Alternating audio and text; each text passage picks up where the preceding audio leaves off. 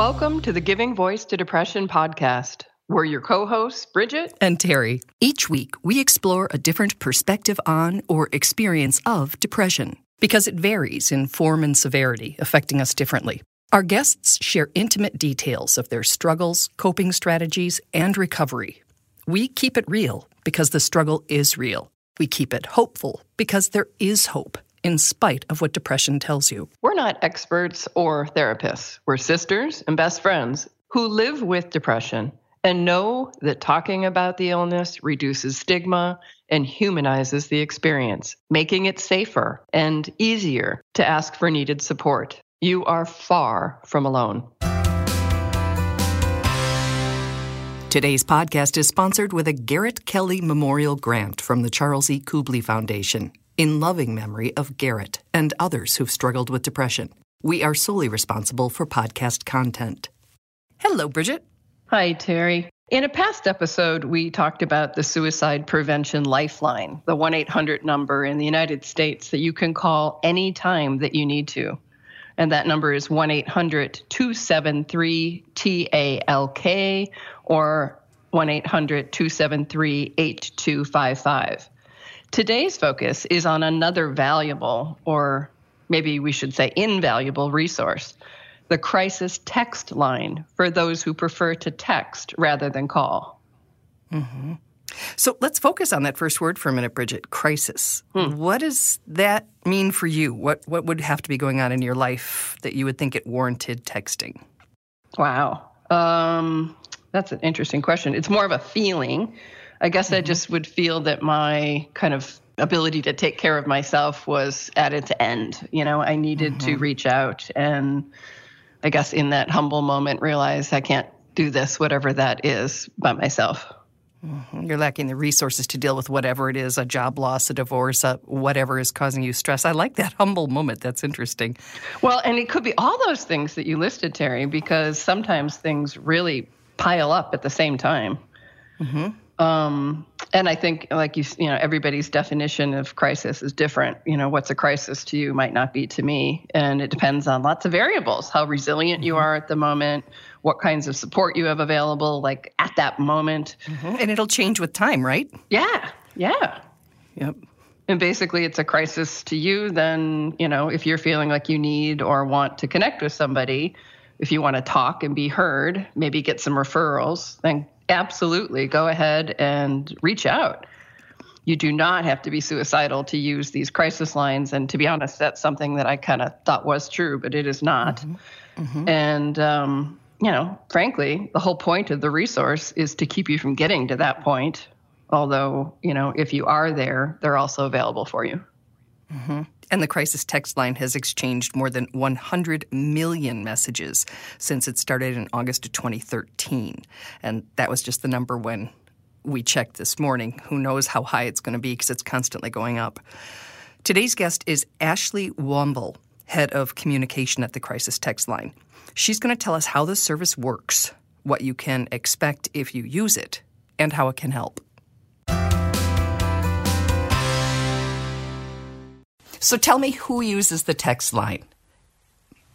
Well, um, crisis text line is really for anyone.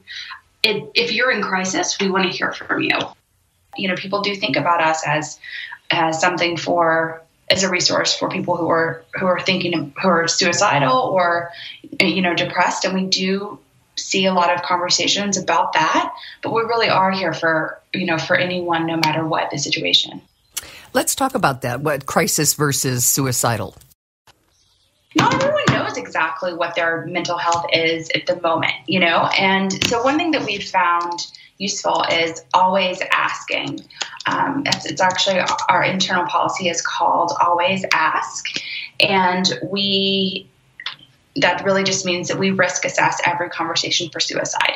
So you may be coming to texting us because you are having a lot of anxiety about your algebra test that's that's coming up, and and, and I'm mentioning that because we do see an increase in um, in a lot of, of volume about that in during midterms and finals. Um, so twice, so twice, four times a year, we see little peaks um, and conversations about that. But We have learned that there could be something deeper going on through always asking, and you're more likely to be able to help them because they'll share things that they may not have been otherwise comfortable in sharing. Demographic wise, I'm wondering is it mostly younger people versus the phone lines? Demo, yeah, um, 75% of our texters are actually under the age of 25, and 90% are under the age of 35. So our population of texters does skew young. And what are the reasons someone, particularly someone young, would prefer texting to calling?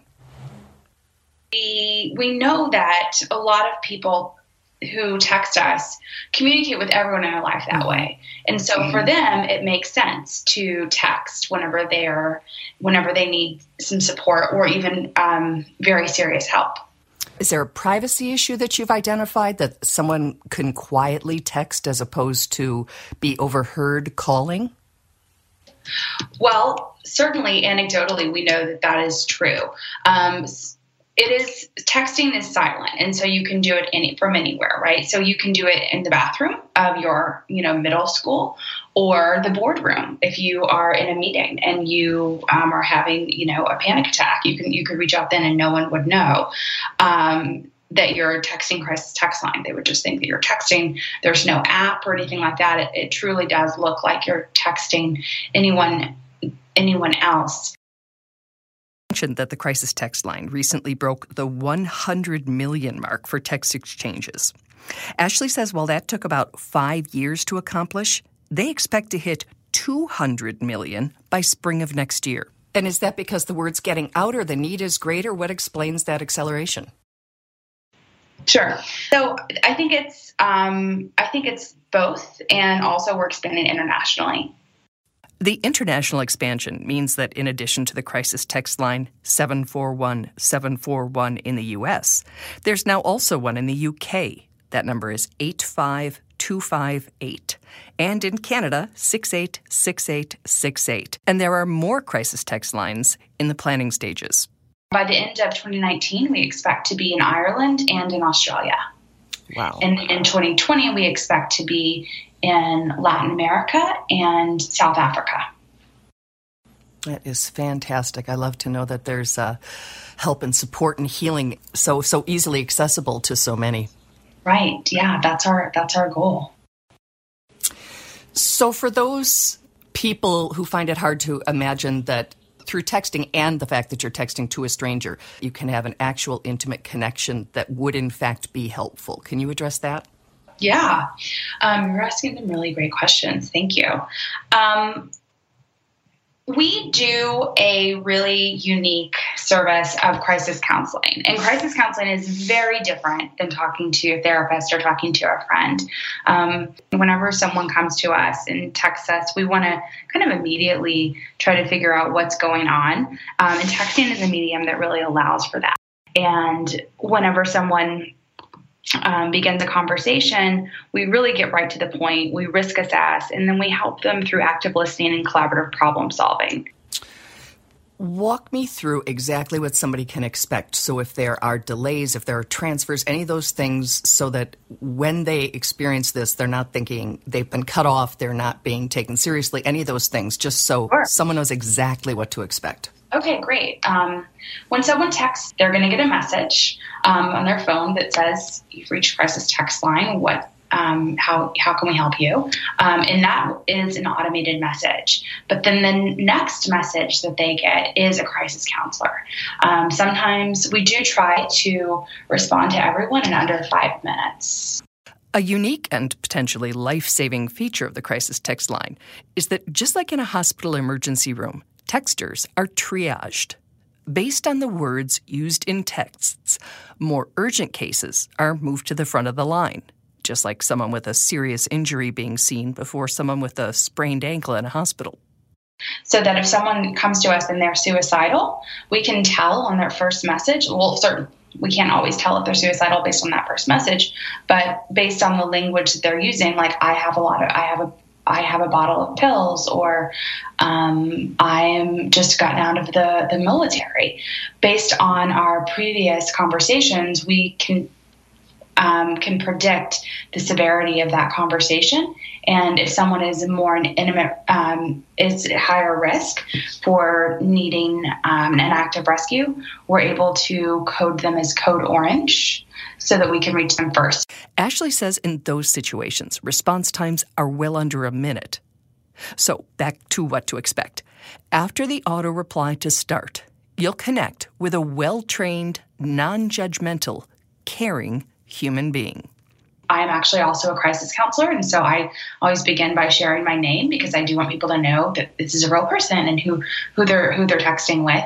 And then we we um, really explore what their reasons are for texting in that at that moment. And my jo- job, all of our jobs as a crisis counselor, is to move that texture from a hot moment to a cool moment. So we're not going to be able to engage and like tell me everything about you know your um, your childhood that's probably not relevant in that moment um, but we can get you into that calmer place thank you for what you do so, so by the end of the call, you say they'll be in a cool place. It just means they, which doesn't just mean anything. It significantly means they can carry on with their day and that they have felt heard. Whatever they were feeling was validated, and they got that ever important connection with another human being.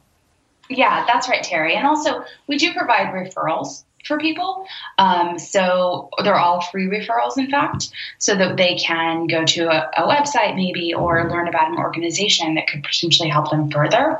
And 1% of the time, we do end up um, using um, calling for emergent emergency services for an active rescue and that's if the person who's texting is truly um, not able to to stay safe on their own it's important to say 1% because I know there are people who think if I text, if I call, in your case, specifically text, that you're going to call the police.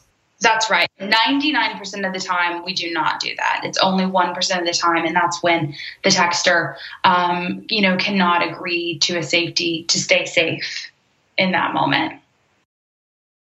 Do you recommend somebody doing a test run if, if someone knows that they struggle with I'm going to say depression because that's our focus, that they text once and just say, I'm testing this? Yeah, I think that's an excellent idea. And we do get um, people testing our service every day. And um, we welcome that because we want people to be able to turn to us whenever they're in crisis. I'm the type of person who probably would want to, but I'd feel very reluctant to do so because I wouldn't want to, you know, be wasting someone's time when someone else might need them more we wouldn't feel that that would be a drain on our resources at all. Um, we have the capacity to handle more volume than we have, so we would really welcome that. In addition to texting services, Crisis Text Line also offers training to people who'd like to join the team of crisis counselors. Bridget and I can attest to the fact that being of service, helping others, and the opportunity to use our lived experience as something of value versus seeing it just as a flaw, can be part of one's own recovery and healing. You'll also learn just a ton of communication skills that will help in your day to day life. So if any, if someone has a willingness to help others and you've got four hours a week to spare, we can train you um, so that you can become a crisis counselor. We've trained 22,000 crisis counselors. It's a pretty intense training. It is 35 hours. It is all online, and you when you sign up to be a volunteer, you'll go through a background check. You do have to be over the age 18, and then you'll be um, assigned a coach who will help you not only through your your um, time in training, but the entire time you're a crisis counselor. Wow, what a powerful resource! Isn't it amazing? I'm so glad it's there for whoever needs it, whenever they need it, 24 7, and it's free. Free. Assisting somebody switching from a hot moment to a cool, calm moment. Mm-hmm. I mean, geez, that's mm-hmm kind of magic skills. I'd love to do another episode on, you know, just a few of the crisis counselor training skills. Let's do that. I'd love that. And the Crisis Text Line's network of distributed volunteers is the second biggest in the world. It's behind only Wikipedia in size. Wow. And we'll link to the Crisis Text Line website for information on numbers and volunteer opportunities, as well as the previous episode on the Lifeline for those who prefer to use a phone call instead of a text. Absolutely. And remember, again, there is no shame in reaching out for whatever help you need. If you don't have a support network or for whatever reason you don't want to or can't access it, again, these services are free 24 7 and they're available. Mm-hmm. And we will be back next week with our next episode, which will be our season in review. So thank you to Ashley and to all text line volunteers yeah. around the world. It is nice to know you're there. We truly hope that our podcast brings a little more understanding, helps you better articulate your experience of depression, or better understand how to support someone else's. We invite you to join us for daily posts on the Giving Voice to Depression Facebook page and on Twitter and Instagram at Voice Depression. It is a comfort to be among fellow travelers on depression's dark road. And remember, if you're struggling, speak up. If someone else is, listen up.